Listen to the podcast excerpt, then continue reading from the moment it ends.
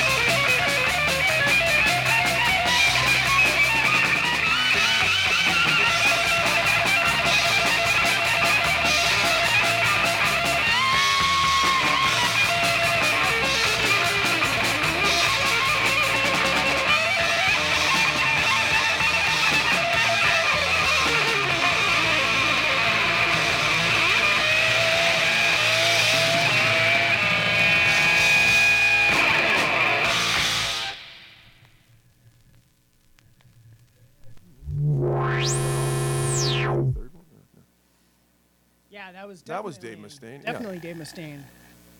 Sounds freaking good, man. That was It Hit the sou- Lights. It's like I like that a lot better than. Uh, This is off of the original uh, Metal Massacre album that I bought when it came out back in the day. It's still, still got the price tag on it. Eight ninety nine U.S. dollars, eight dollars ninety nine cents. The new Heavy Metal Review, well, you, wait, what year is it? To 82? uh, 19, 1982. Metal Blade? Yeah, Or, uh, Metal yeah, Blade yeah. Records, number MBR one zero zero one. And uh, before that, we heard the Cirith Ungol, Death of the Sun.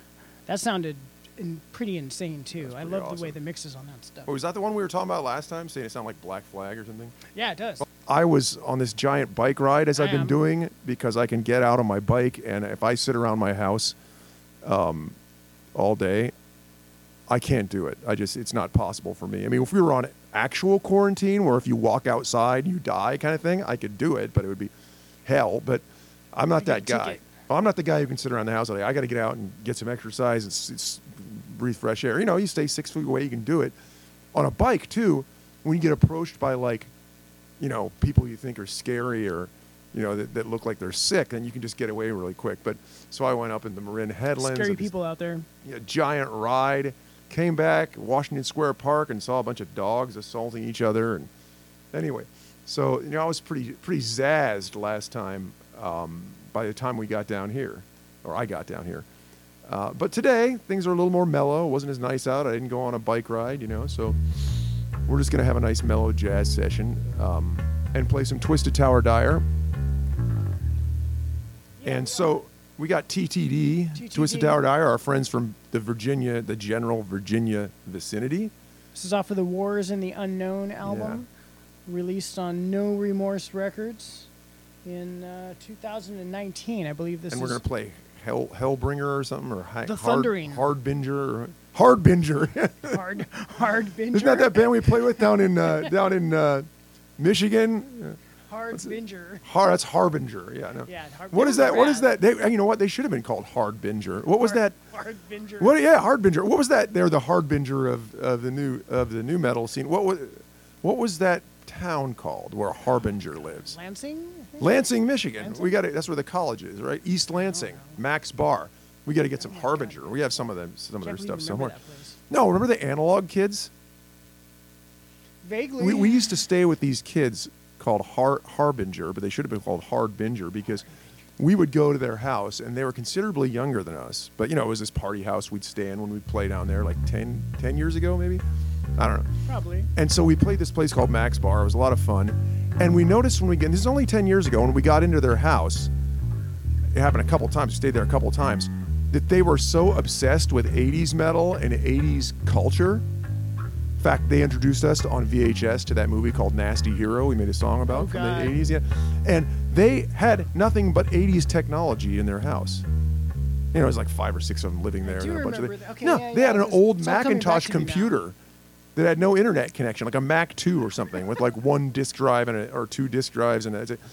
And an old TV and VHS tapes, and that is it. No cell phones, no that. internet, no contemporary computers, laptops, nothing. Ten years ago, it was awesome.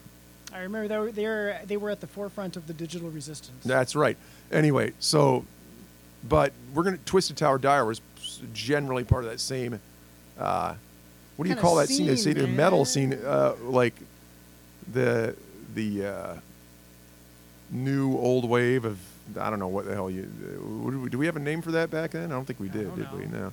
Anyway, TTD's from Virginia. One of them lives in Pittsburgh, but we've been playing shows with them actually in Europe and like in America since like yeah 19 2000 yeah 20 years Twenty years. It's been twenty years. Anyway, so this is their their latest album Twisted Tower Dire, and the name of the song is the Thundering. the thundering yeah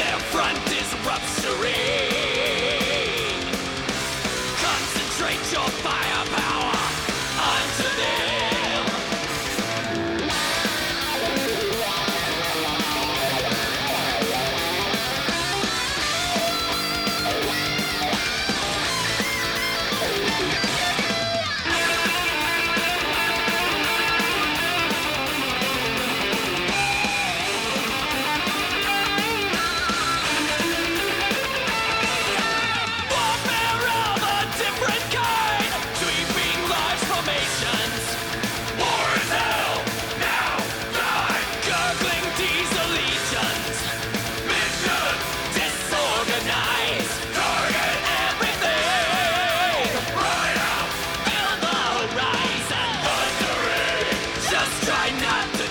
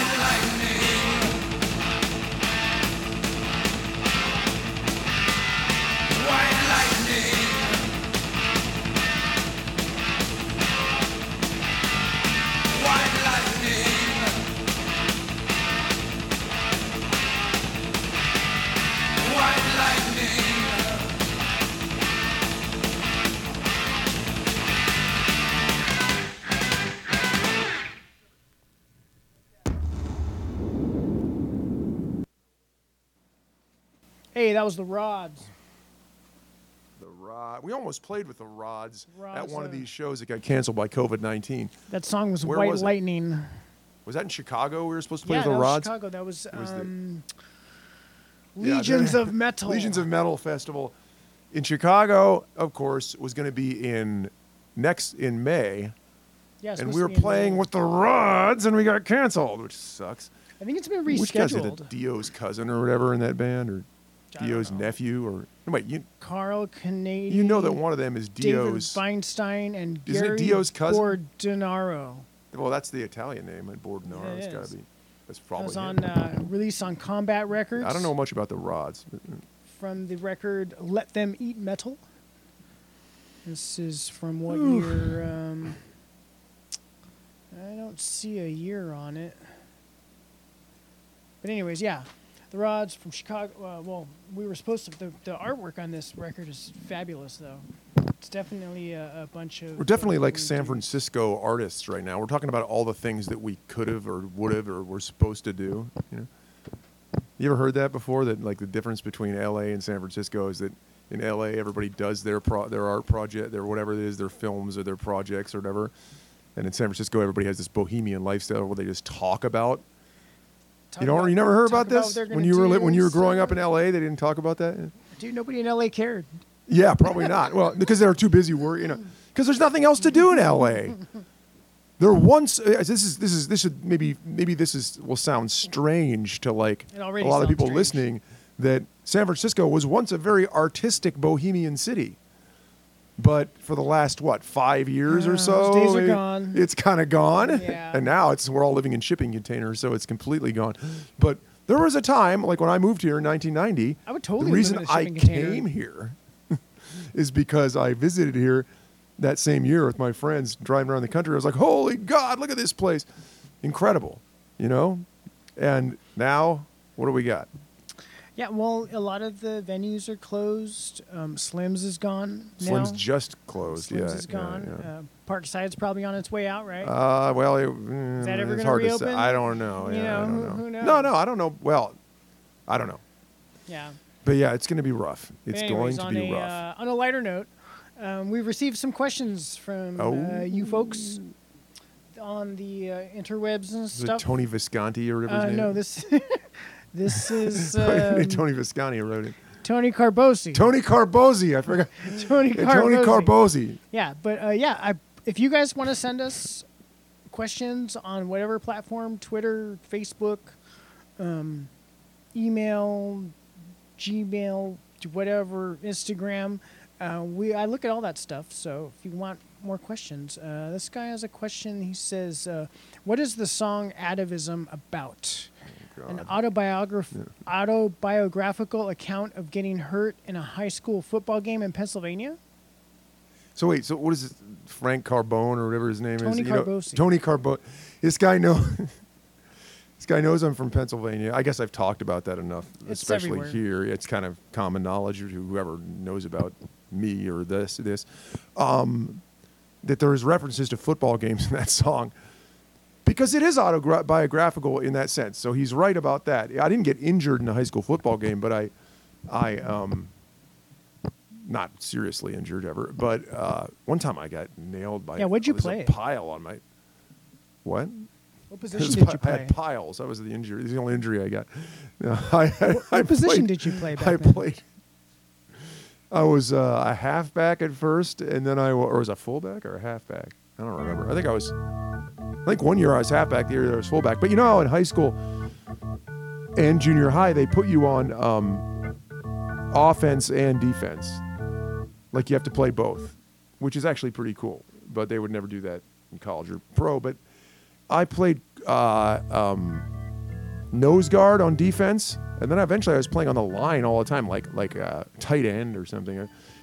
Uh, offensive line is boring. Anyway, I played nose guard, um, and I was small, but I played nose guard because the nose guard is not the biggest guy on the line. The nose guard's the guy who's dexter, you know, uh, uh, dexterous. You can tell I was also playing D and D at the time, uh, and uh, you got to have this spry little guy who can like basically at that age the center is really bad because you know you get some kid who's like You get 13 smashed, right? yeah the center's like 13 years old it's that's, that's a tough position you got to hike the ball and then look up at someone you know so i used to leapfrog over this guy i mean literally try to like jump over him because i was pretty small for my age and i couldn't you know i couldn't deal with a lot of these line guys they would have they would have gotten smashed so i so I jumped up over the guy, and I had eight sacks that season uh, during the season. No, I did really good, yeah, because I was small and and uh, you know hyper and stuff, and I would you know uh, you know Did spry you get hit in the I head a lot?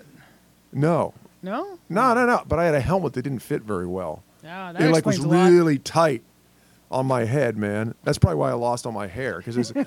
But it, but it was yeah, that it was- explains a lot. you know, back then, tight man, tight. It didn't mean now I say, "Oh, my helmet was tight, man."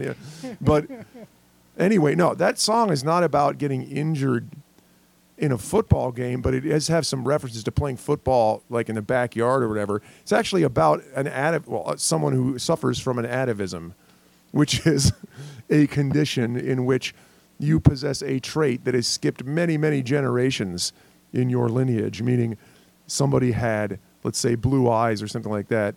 You know, your great, great, great, great, great, great, great, great, great, great, great, great grandmother, grandfather had blue eyes, and then it skipped all the subsequent generations. They had brown eyes, and then suddenly you're born with blue eyes.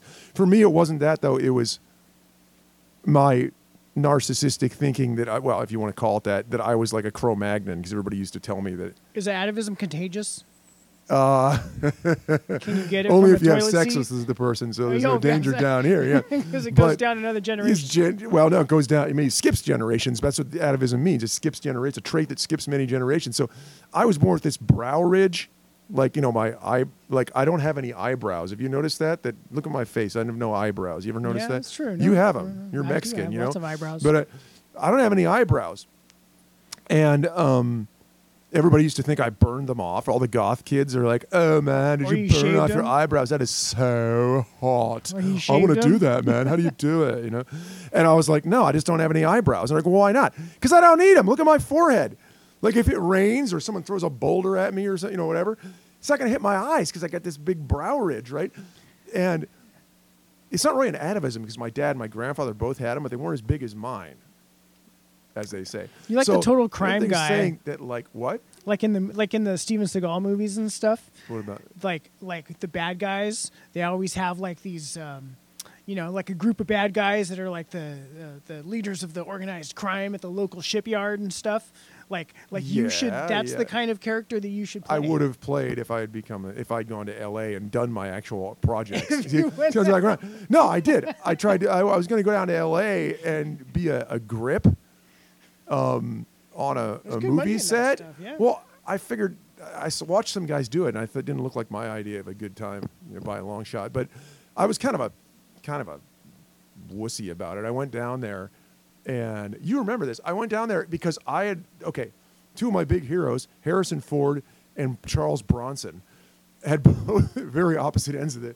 movie star spectrum. Not opposite ends, but not, not yeah. They they uh, they both made it by being grip being uh, grips on on westerns or this or that. Like they would. that's uh, cool Charles Bronson used to like hold horses, and they looked at him like, "Look at that guy, that guy's ripped, man. We should put him in a movie." So, and Harrison Ford did some grip thing because he was like got a look Mr. Construction stone. guy. He had a philosophy degree, and he was doing, and he was doing construction on the set, and then he was a roadie for the Doors, actually, believe it or not. who was Harrison Ford. really We used to make him stand in for Jim Morrison when he was too drunk. Because I mean, look at him; he looks like Jim Morrison when he was younger. he would do those No, sound, he didn't make him stand in. I'm just kidding. No, he did. But he did. He was on the Doors tour, on a tour of the Doors, working at construction. They, they was on these film sets. So I figured that's the way to do it if you can't, because both those guys hated like Hollywood, you know, schmoozing and stuff. You can imagine Charles Bronson. Can you imagine Charles Bronson trying to like schmooze his way up in Hollywood? Like, it ain't gonna happen. well he probably didn't say much and just gave like a burning intense Yeah, look. no, I, you know, I was holding the horses. He's from. That's because he's from Pennsylvania. He's from. Oh, he's from. Nan- he's from Nanty Glo, which is a really tiny town uh, between Altoona, Pittsburgh, and State College, where I grew up. Like right there, like an hour from where I grew up. And his mo- he was a he was a Lithuanian immigrant, Jew immigrant, I guess. And his mother sold him to some coal miners for a pig. I mean, that literally they tra- traded him for a pig when he was like five or seven years That's old to work in the coal mines. And so anyway, he made his way out to California, And I thought that's the way to go, the Charles Bronson route. I'm going to become a, a, a big movie star by by being a grip and looking intense. Because if I talk to anybody, they'll never want me. You know. Now there's a guy Burning who's intensity. atavistic, Charles Bronson. So they look at me and say, "We want you to play this crime, you know, this hitman." But it never happened. I went down there right after 9/11, right after. Uh, Oh, of course. you know- course. yeah, like remember when I went down there? on everything. I do my remember that. girlfriend, we stayed in this little guest house because she was going to work on a movie uh, for this. You spent this like a year down movie- there, pretty much. Me? Yeah, didn't you spend? Hell no! Wait, where's your memory, man? a I long spent like gone. a month or a month. I spent two two and a half months gone, and I then I ended up in L.A. for like maybe a month, not even. And then we went to Salton Sea for ten. We were all over that area, but no, it just didn't work. There was no work, and we hated it. I hated it particularly, and I was just kind of. It seemed like a long time for me Came back, because I- I was in the studio by myself. Oh, Yeah. I came back to San Francisco with my tail between my legs. Uh, but but but you know what? It was probably the great decision because I didn't really. L.A. wasn't, especially at that time. Anyway, what's the next question? Next question. How's that, uh, Tony Vis- uh, Tony Carbosi. Posey for a, for a good answer? Okay, next question. What is the significance of the references to heavy metal songs, uh, Spiral Architect and Crystal Logic in the Poisoned Treasures Oh song? God, Um, there really isn't. I assumed it was about urban crime. yeah, well, I should probably try to keep this one shorter. It's I about- don't 'cause even no, know what the words are. In I think they rhymed. I don't either. I think they rhymed well. No, Crystal Logic. Uh, I say spiral architecture, Crystal Logic, because it is about. What did he say about urban crime? Yeah, he says he thinks that he thought it was about urban crime. It was going to be about my movie career in urban crime. No, it was. It was going to be about. It is about. The song is about people in this neighborhood, the Tenderloin, Sixth Street, San Francisco, kind of Skid Row. Uh, it's about urban crime, urban drug addiction. Yeah. People on the street, all that stuff. Blah blah blah. And uh, we sort of. I've. This is the first neighborhood I lived in in this city, so I've always been exposed to a lot of that I stuff. thought you guys lived in the hate.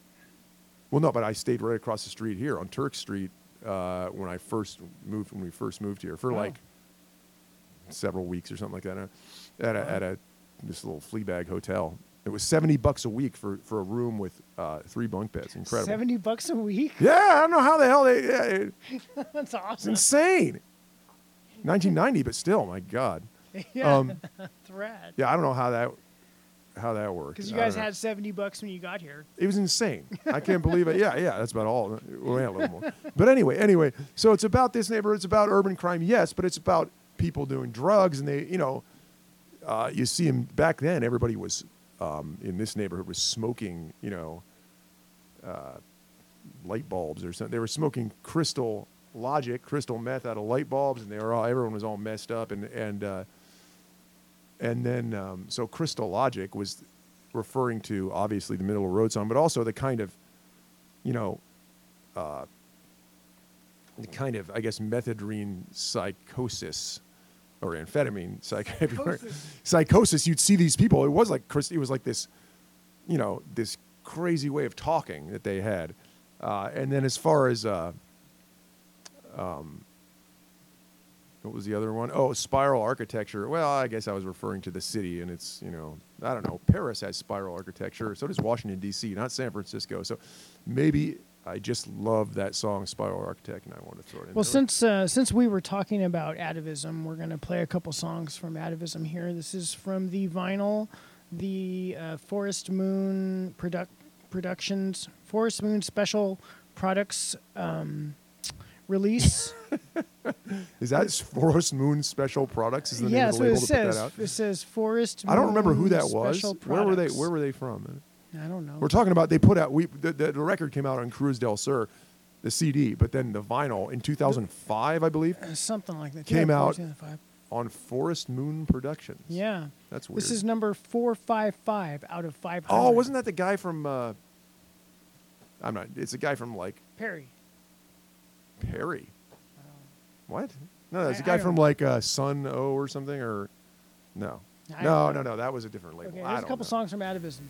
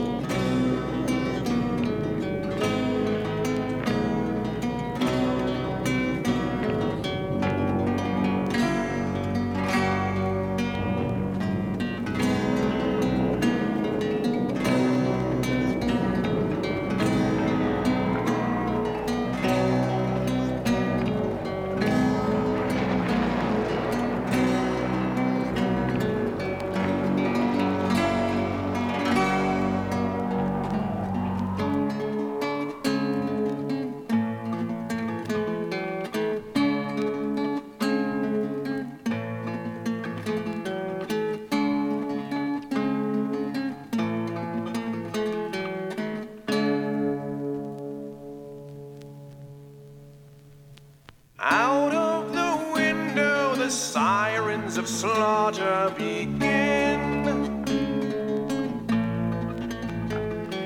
Whistling alone in the silence, I hear them coming.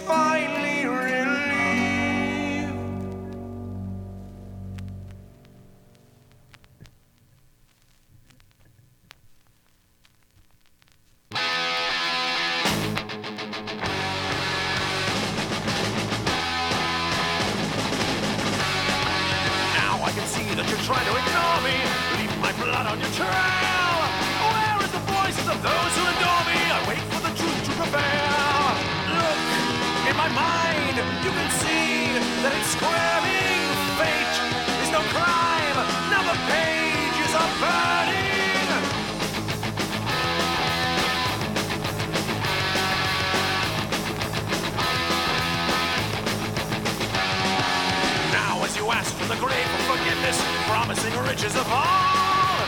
Laugh in your face as I'm rolling in stitches and wait for the truth to be told. Look in my eyes, you can see that their burning fate is no crime. Now the page is on turn.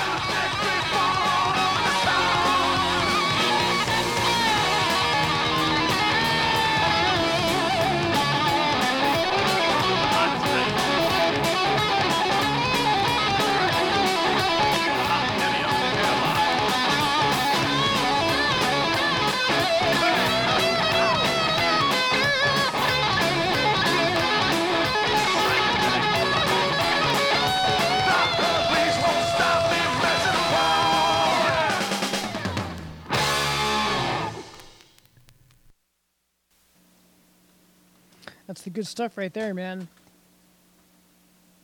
We were just talking about how in a previous episode we had discussed that there was some Atavism demos um, laying around that I found whilst I was uh, going through some heavy boxes in the garage. And uh, let's check it out here. What's, what's, what, uh, what song is this that you're gonna This is uh, Curse of to? Athena. Curse of Athena. Ooh. Is after that? No, it sound, the one that Agnostic sounded Grunt. good was Yeah, it was Curse of Athena. no, but there was another one after it. Yeah, it's Agnostic Grunt. The Agnostic Grunt turned out good, right? Yeah, on the yeah. on the demo. This is a demo we did, literally a demo, not one of those things like when band puts a demo out, man. Like this is from our latest. This track is from our latest demo. You know, like when they say that, they mean by a demo, they mean they're releasing something. They call it a demo, but actually it's like they're putting it out and distributing it. You know, DIY. Yeah, this was Uh, at the old practice this is actually- we did on an eight-track cassette. Yeah, this is a demo in the sense that we're gonna make a record, so we're gonna demo it first, which is actually what a demo is. This but no one really were talks about writing that. the songs. Yeah, I know, we but it's trying- a we were- demo for a record. That We were trying to flesh them out and be like, okay, is this gonna work? Is this you know? flesh them out, man. Yeah, we're Flesh for flesh fantasy. it out, man. Yeah, but it was.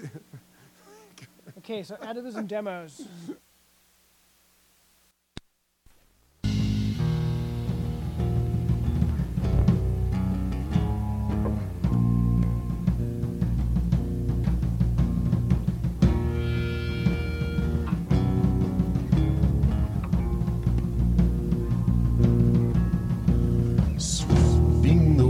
waves bring the light of the silver moon's glade. Creeping at dawn through the shore in the rags of a slave. Once I was lord of this kingdom from city to sea. Now twenty years past the townsfolk are laughing at me.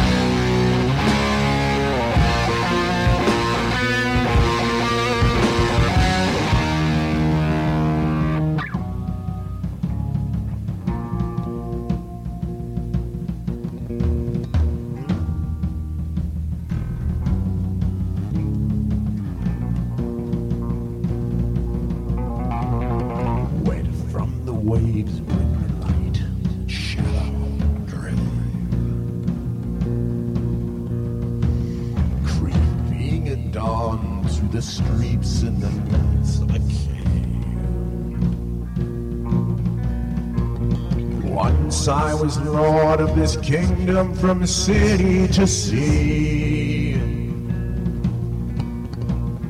Now twenty years past the townsfolk are laughing at me.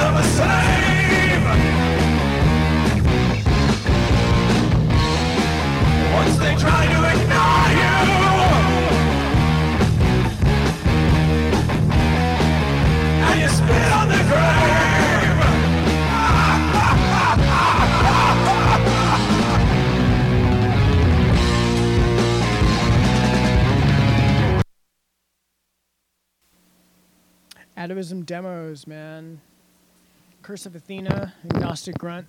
That was uh, 2004. That was on a Tascam 388 cassette recorder that uh, we did at our old rehearsal space on Cesar Chavez Avenue and uh, Avenue? Third Street. Is it an avenue? Never thought about that. Third and Army, pretty much. I just remember back then when, when there was demos everywhere. The meaning, I don't talk about this. There, back when we used to play with death metal bands.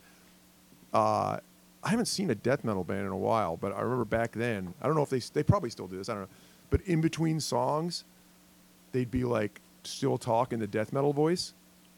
You know what I mean? Like I've seen other bands that like go like. You know, and then in between songs, like, oh, next yeah. song No, yeah, I know, know that. Yeah, yeah. Early death. Yeah, and then th- but these other guys would be like before that in like earlier years of the '90s, I guess. They'd be like, and then they'd go in between songs, like, okay, man, like, dude, bro, you know, like that, right? And then I remember this one show where like every band that played, like we played, you know, we played this show with all these death metal bands or whatever.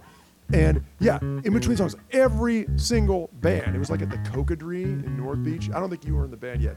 Not yet. No, because it was in the 90s. And these guys, like, every one of them were like, this next track is off our latest demo. You know, and I'm like, you can hear the California accent still in his, in his Cookie Monster voice.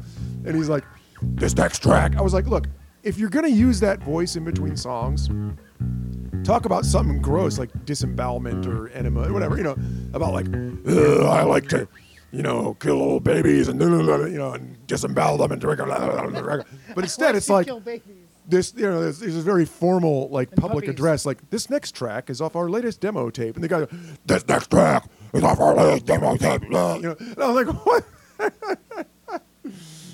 Please uh, can you turn the air conditioning up in here? I'm, I'm, I'm developing a sweat and I don't want to get a rash you know? It was like dude if you're gonna talk like that stay in character. Say something gory you know talk about you know whatever. Someone getting chopped up by a by a you know like a, law, a cub cadet you know cub cadet massacre or whatever the hell it is i don't know Cadet Massacre? you remember cub cadets those little rider mowers they used to have no. They're like called cub it was like john deere cub cadet i don't know where that came from but but anyway wait, wait what are you doing what are you doing man what are we playing I want to talk about it here. we talk about it yeah Okay, so back in the day, uh, when I was in high school, um, Death. you got beowulf Yeah, Death was playing at um, some place. I think at the. Uh, oh gosh, I want to say it might have been like the Hollywood Athletic Club or something, which was actually uh, not an athletic club. It was just a music venue. But um, but yeah, Death was playing. Chuck was still alive. It was awesome. You know, I was gonna go. Some of my friends, and it was rad. We had a great night. But the opening band was called Beowulf, and uh, I have I went and bought their record. It's not uh, it's not very often where like I see an opening band and then I go to the store the next day and buy their album, but I did. I went and bought their album. It's called Slice of Life. It's uh, from 1980 on Outstanding Records. This one's called London Woman from Beowulf.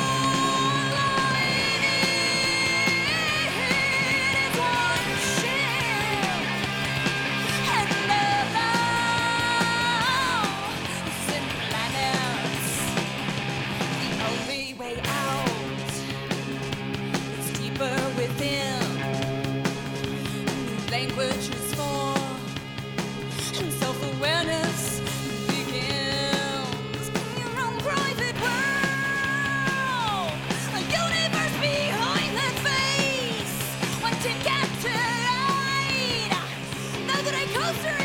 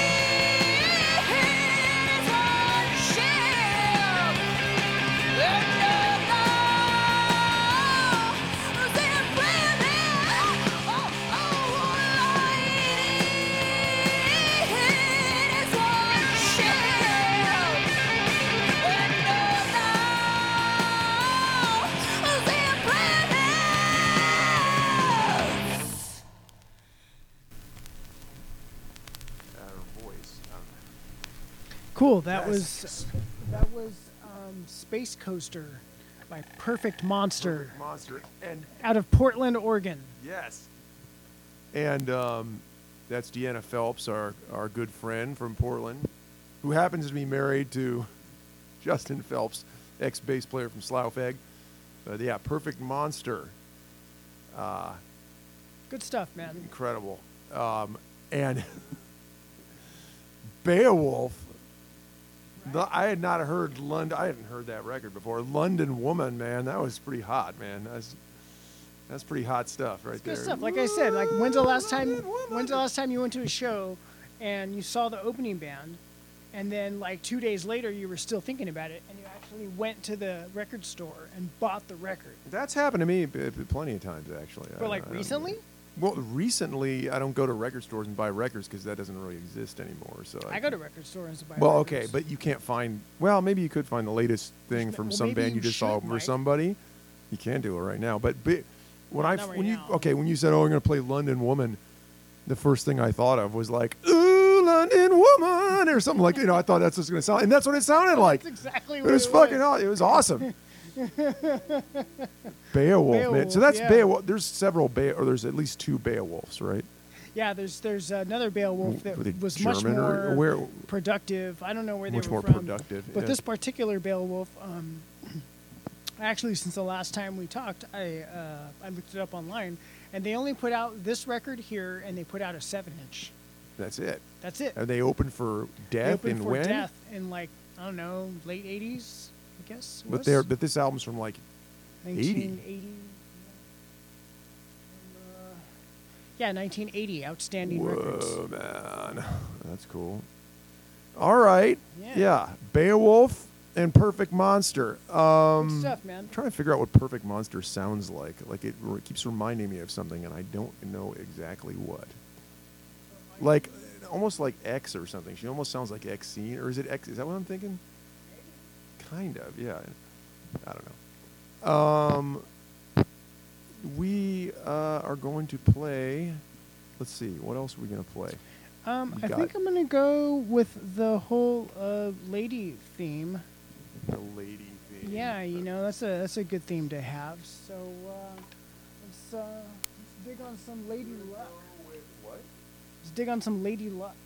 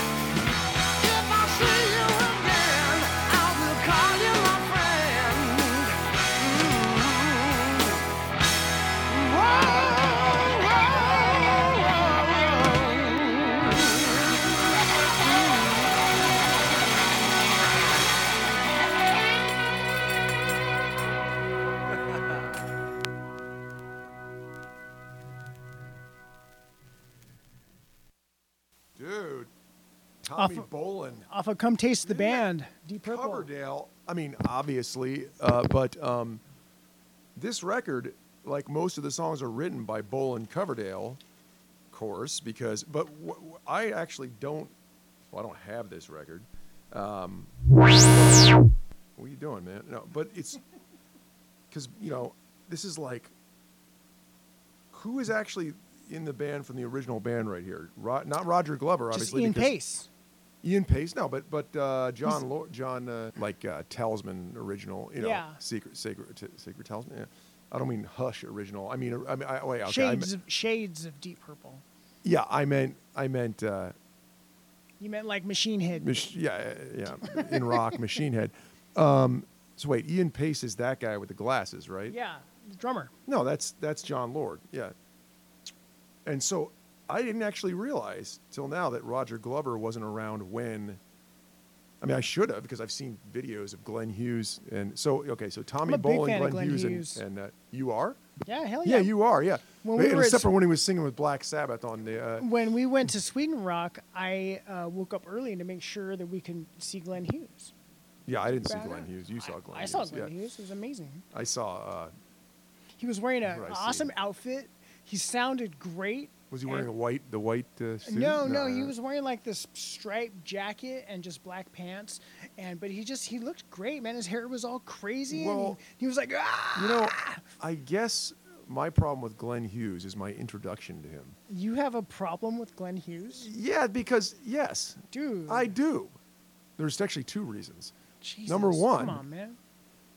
He was on what is it? The Eternal Idol? No, what's the album with Black Sabbath when Tony Iommi? Is it the Eternal Idol? When when the one that is really depressing picture of Tony Iommi on the front of the record? Is that Seventh Star maybe? Oh, maybe it's that. I don't see. I after Born Again, I completely no way. I was just like not gonna happen for me. No way. After Born Again, I was. I love Born Again, but after that, I was like, I heard whatever the Seventh star, whatever it was, and I was like, no, no. Glenn Hughes was singing on one of those uh, records. Well, yeah, but you can't fault Was it the him. First record they did after fault. Born Again? Was Glenn Hughes singing? And I was like, it was so cheesy. And I didn't know who Glenn Hughes You was was, like, "Hey, in man." 1984 or whatever it was. I didn't know about him in Deep Purple. I, I was like 13, 14. And I, I, I was like, who's this Glenn Hughes guy? What the heck? You know, and I was like, Tony, Tony Iommi, like he tried to, tried to make it the Tony Iommi solo album. They wouldn't let him, whatever. But then the second reason is, the second reason is we were on uh, SPV Steamhammer distribution in the nine in the late '90s, early Steamhammer? 2000. Yeah, and which is great because that's a that's a pretty decent big you know European distributor. We were we were sort of lucky, and um, but then it's kind of like being on Metal Blade for us. Like we became a small fish in a big pond, whereas all the other labels we were on, we were like the big fish in a small pond, you know. And but on SPZ, SPV Steamhammer, they were like, "Well, we can't put your record out yet." I think it might have been. I don't remember if it was Traveler. Remember Traveler? Remember we recorded Traveler? I remember Traveler. No, do you remember?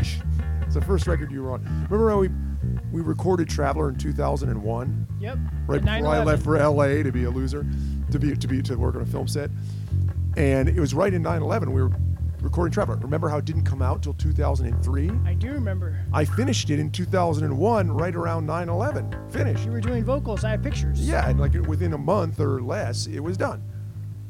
And it didn't come out till 2003. Somewhere in there, I was like, well, when the hell is it going to come out? And I was asking whoever it was from SPV Steamhammer. They're like, well, sorry, but you guys are competing with some heavy stuff here. I was like, like a year later when it was supposed to come out or something. And he was like, well, the new Glenn Hughes album is really getting taking up all the press. I was like, Glenn Hughes again! No, he's sabotaging our band. First he sabotages Black Sabbath. And then, of course, you know, I'd realized in the interim there between 1984 and, and 2002 or whatever that he did some really cool stuff with Deep Purple. And more than that, that he wore that cool looking white suit. Uh, even though Ian Gillan did that before him in 1970. Uh, but, uh, and then you wore that white suit Uh, when we True. played Keep It True once Yeah, yeah, yeah. about whatever seven years ago or something like that. There's and I remember saying, you we were on stage, and you were wearing that white suit, and I said, not because of the suit, but because I, I, used to think you looked like Tommy Bolin, which you, you kind of do. And I was like, "It's Tommy Bolin!" You know, I yelled at. Eh, Did you really? It's- yeah, and some people, you know, people knew who I was talking about. And then this guy, uh, Jim Powell, this guy from Virginia who was there at the gig, was like, he was like, actually, when you said that, I thought it was hilarious because I didn't think Tommy Bolin at all. I thought Deep Purple, Glenn Hughes. He's wearing a white suit, you know, because you were wearing that white, that you know, white suit. You Still have it. It's awesome. Yeah. I also Anyway, wore that at for the, the right gig. I know. also wore that out same outfit I wore at the Tidal Wave uh, festival Yes, in San I remember. Francisco. Yeah, yeah, It was the only two like, times I 10 of worn our that outfit. whatever, So, and funny thing, skaters. there's videos on YouTube about that. Yeah, that. they're terrible. Yeah. Yeah. But you look good. I'll Eh, some of admit the that. tidal wave stuff is, is okay. There's a there's a ape uprising on there. Mm, it's that okay. uh, it's it's kind of messed up because um, we start and stop it because the drums were like starting to fall apart. Yeah, on Harry was having Harry. a horrible time. Then, Yeah, that- he that was time. having he had this drums were and so he, He couldn't hear. You know, it was an outside show. He couldn't hear. But the awesome thing is that you know when he got the drums back into place, he came right in on the beat and was just still banging away. Well, yeah, pretty it's. Harry for you. Back in on time, timing. So now, music fans, we're gonna play. Some legend. This is a bootleg I have that some Greek guy sent me. Greek Greek people, Greek metalheads used to send me a lot of interesting things, uh, which I was very grateful for. Uh, they sent me. I mean, obviously, it's illegal to send alcohol through the mail, but uh, it was so awesome. Way Not right back now. around the time our first. Not during Corona. it's not illegal. No, you can get your alcohol delivered. No, I mean a person, a private person, to send alcohol through the mail is illegal. Oh, okay. internationally. But but anyway, I was like, um, I started to get these phone calls and, and mail and stuff back before email was the big thing in like 96, 97 when we did our first album came out. It kind of, uh, well, we put it out, but I got these, I got it distributed through some people in Europe and it, and all these Greek people got into it uh, initially. That was the, you know, because Greek are like, Greeks are like, hip, that, that seems like the biggest metal fan, you know, that's where people were the most, the most uh, rabid metal fans there. And, um, next thing I knew, I got this package with a bottle of ouzo, a really nice bottle of ouzo in it. And the guy who wrote it's like, "Hey, yeah, man, I really love your album, and I want you to, I want you to drink this before you go on stage. This is, this is, you know, he called it some name, like this is, you know, crazy Hellenic fire water or something like. Like the best you know, thing in Greece. Drink it before you go on Yeah, stage. cool. So I did. I listened to him, and we played like the CW Saloon, and I, I drank some of it before I went on stage, and it, it was, you know, it's pretty cool. You were but, uh, enlightened. what? you were enlightened. I was enlightened, yes, uh, in a very Socratic way. I was, but then. Uh, someone sent me this because we had covered uh, on our on Twilight of the Idols. Um, we covered Wizard's Vengeance, and then this guy sent me this really beautiful bootleg of that very rare uh, Legend album from 19. Oh God, I can't believe I can't remember. 1979. yeah, you don't have the cover for it. It's just it's. Well, it got burned up in the fire. Again, we Oh, talked burned about up this. in the fire. The fire in my house. Yeah, but but I still have the vinyl. So we're gonna play "Against the Gods." Against the It's one of the yes. greatest songs. oh, you know, one of the best songs on this album, and it's delicious. So check this out. Legend, the U.S. legend, uh, "Against the Gods." I love this song. I feel them coming now. The earth is shaking on a thunderous chariot wheel.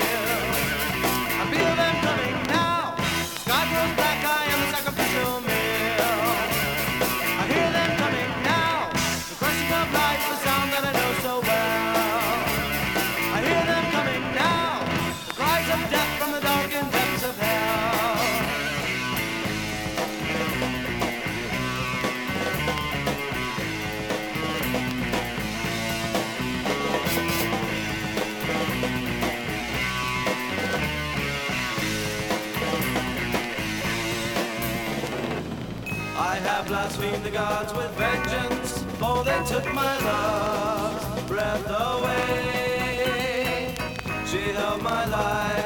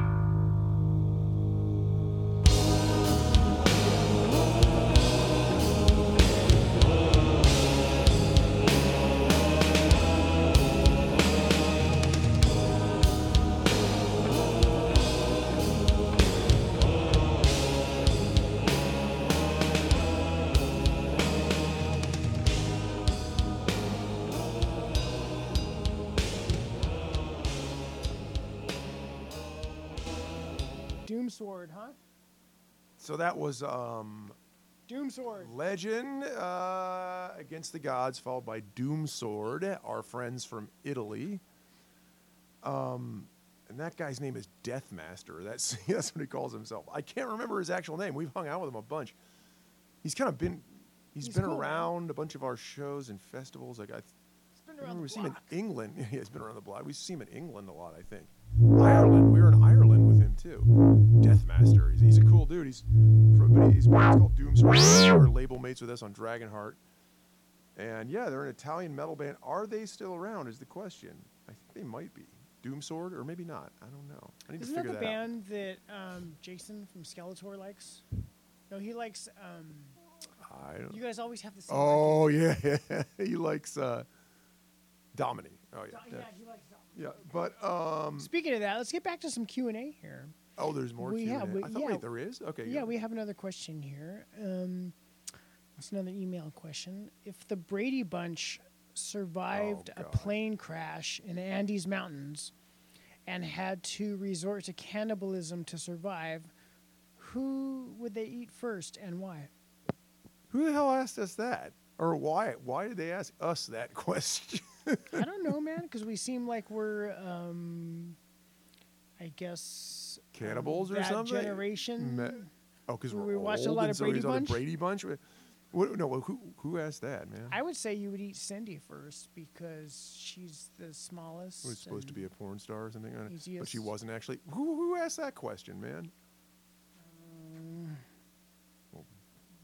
Tony Was it Carbosi. Oh, really? Tony, Tony Carbosi. Again. Yeah, he's got all these questions. Who would eat who? Did he say, or who would we eat? He he said, "Who would they eat? Oh, oh, oh, oh. You say Who- Cindy. Who Uh, would they eat first? I say Depends Cindy. on whether Alice was with him or not, or or, or uh, That's true. I guess Alice could feed the whole family. yeah, yeah, I guess. I don't Cindy know. could only be like a Why does it breakfast meal. Any sense? Yeah, yeah. I mean, we, what kind of of question is that? eat Oliver because he was a, like an extraneous. You remember him? Probably not. You probably don't remember him. Oliver was He wasn't that a, like a young? They like adopted some kid who looked like John little- Denver. Yeah, yeah. He was a They had like John the, around the Denver granny kid. glasses and the some kid who looked like he looked like Paul. Okay, here's a '70s thing, and a lot of young people won't remember. He looked like John Denver. He also looked just like Paul Williams. Oh, Williams. Paul Williams. Are you gonna tell me you don't remember Paul Williams? I want to answer. Um, I don't know the Paul. Williams You don't know who Paul speak of. Williams is? I don't know the Paul Williams you speak of. Okay, that's insane. He was like the hugest songwriter in the 70s. He was constantly on TV in the mid 70s. Okay, he wrote one of his most famous songs, which isn't really that great. It's just an old fashioned love song. He wrote songs for. Um, Good song. I don't think it's that great, but but it's a I mean it's a song he wrote. You know, he wrote a bunch of songs for oh God, who? Anne Murray? I don't know that that kind of stuff. Soft rock. You know who else? I want to say he wrote yacht Carpenter rock. songs, but I don't think he did. Not yacht rock, really. It's not really yacht rock. It's you know Didn't the Carpenters write Carpenter songs? they did, but um, I don't think I think people they had songwriters as well. Paul Williams, I think, was one of them, but I'm not sure. He's one. You know, he wrote those kind of. It's not really yacht rock.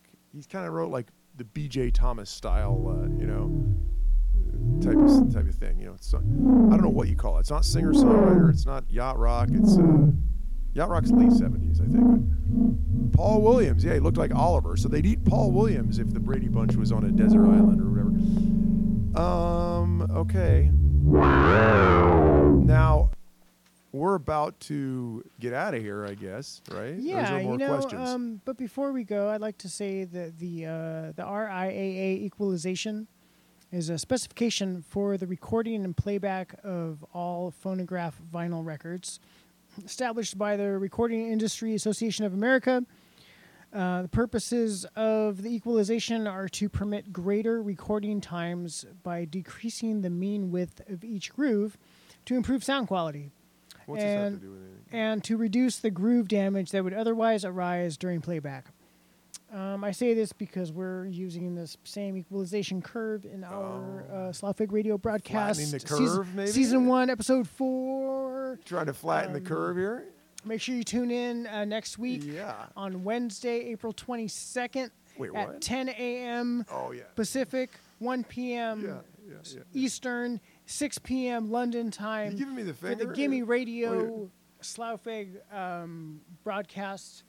It's uh, it's gonna be cool. We're gonna be chatting online and, And we will remind you that uh, we will be doing this because we, we love doing it. We have found we never did this before COVID 19. And when it ends, and it will end, we want to continue uh, doing this. And, you know, uh, no, because then we're be to having band practice instead and writing no, songs. no, no. We're going to do this still, though. Yeah. Because as Dee Snider will tell you, you really can't stop rock and roll. Thanks for stop- tuning in. You can put it on pause. You can put rock and roll on pause, but you can't stop You can't it. stop rock and roll.